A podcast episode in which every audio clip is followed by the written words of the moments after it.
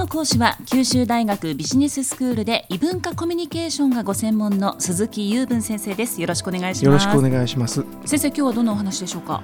はい、えーと、ビジネスに関係した英語表現のシリーズをやっておりまして、えー、今日で15回目ということなんですけど、はい、えーと、一つだけ最初に発注注文するやつね、えー、それの関係の表現を、えーと、少し勉強してでそれに基づいてちょっと英語に引き付けた話をします。はい、発注はビジネスと切り離せませんからね。あそうですね、はい、うちも発注ばかりしすぎてあの、えー、お金が足りなくて困ってますが、はい、はい、あのー、誰もがまず思い出すのはオーダーっていう動詞ですよね。えー、はい、で今日もそれを使えばいいんですけども何々を発注する、えー、オーダー、えー、something 後に目的語を伴うんですが、えー、例文用意しましたよ。えっ、ー、と FM 福岡 ordered 1 million microphones どうでしょうか FM 福岡が、えー、100 100万本の、えーと、バラじゃありませんね。バラじゃないですね、えー、はい、マイクを注文したと、はい、なかなかこんな数は発注したことがないですけれども。ないですね。はい、はい、オーダーと,、えーと、人にお土産で配るわけでもなしね、うん、はい。えーと、そのオーダーという動詞をですね実は名詞で使ってオーダー名詞にも使えますね。あの、はいはい、注文という名詞に使う。でそうした時に発注するという表現にするときは前に別の動詞をつけるわけなんですよ。えー、えー、place an order. Place an order ですね。place ってあの場所とか場所ですね。この場合は置くという意味ですね。あの発注を置くという意味になるんですけど、はい、この表現はしょっちゅう使います。Place an order ね。Place an order はい、はい、えー、っとせっかくだから an の n と o の母音をくっつけて an order と発音しましょう。そうすると美しい、はい、ですね。で例文用意してみました。By fan should we place an order? 発注の期限はいつですかというやつですね。いつまでに、えーと、発注をすべきでしょうかという例文を作ってみました、はい、はい、あのその他発注先ってのがありますよね、えー、まあ、学校文法なんかでは例えば本を書店に注文するっていう時に order a book from、えー、その後に出版社の名前が来るという形。from が来るんですねでこれがよく学校文法で教えている標準形です。でもちろんこれでいいんですけども、ええ、もう一つ覚えてほしいのは、えーと、そちら様っていうか記者という形で、うん、え You を使った時は with が来るといいだろうという例文ですね。えーと、例えば Let us place an order with you? 記者にあの注文させてくださいと、まあ、いろんなところを選んだ結果なんでしょうね。Let us place an order with you と。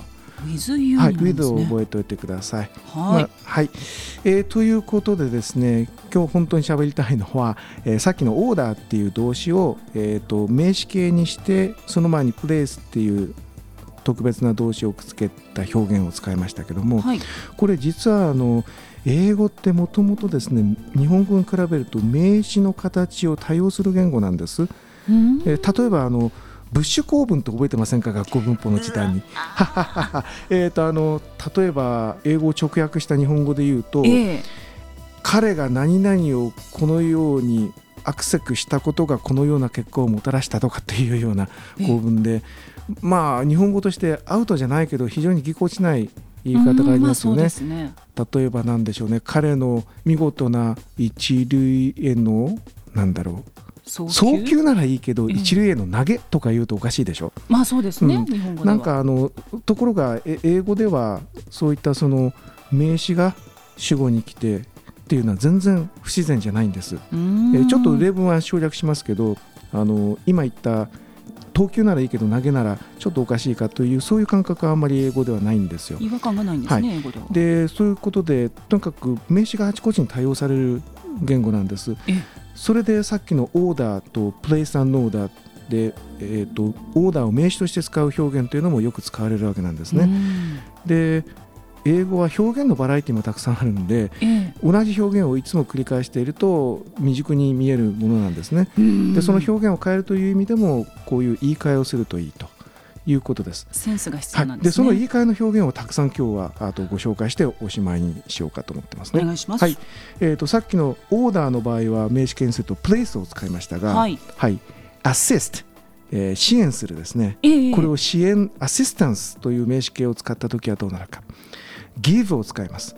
えー、誰々を助けるアシスト誰々の時に言い換えとしては give an assistance to 誰々となります。give an give ね、はいはい、assistance to、う。んうん。このねアシストの時はアシスタンスにすると give だっていうこの感覚はネイティブスピーカーなら誰でもわかるんですよね。だけど僕らは知らないとこれ使わなきゃいけないのかってピンとこない。んですね、はい。であとその、えー今日お知らせしたい表現をちょっとずらずらと並べますね。Discuss 何々を、えー議論する。Have a discussion about 何々と。Have を使いますね。ハブえーなんかメイクとかいろいろやりたくなるでしょ、ええうん have であるとはディスカッションはい、それから apply ね、申し込む。apply for 何々、何々に申し込む。えええー application という名詞形を使って make an application for 何々とやります。make ね。こちらはメイクなんですね、はいえこれはあの実はさっきから give, have, make とそれぞれ違ったものを紹介してるんです。次はですね、restrict。ちょっと難しい単語で制限するっていう意味ですね。何々を制限する。restrict。えー restriction という名詞を使って put restriction on 何々。えー put, put を使いますね。はい。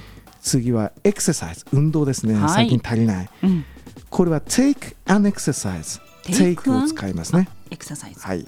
次、えっ、と、attend to 注、注意をする。attend to 何々を注意している。Attention を使って pay an attention to pay を使いますね。はい。そして resemble 難しいね。えっ、と、何々に似ている。似ている？はい。bear resemblance on なんとか。ベアですか？ベアを使うただねこれはあのもう少しハブとかオファーとかいろんなものを使うんでベアだけじゃなきゃいけないわけじゃないんです、ええはい、そして最後 discriminate against 何々を差別する practice discrimination against 何々何々を差別す。る practice を使うね。練習難しいね。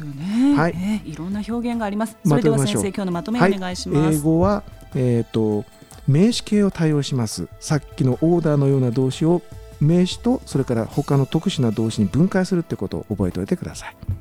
今日の講師は九州大学ビジネススクールで異文化コミュニケーションがご専門の鈴木雄文先生でした。ありがとうございました。ありがとうございましたさてビビックモーニングビジネススクールはブログからポッドキャストでもお聞きいただけます。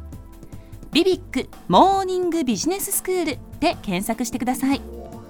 お相手は勝木千鶴でした。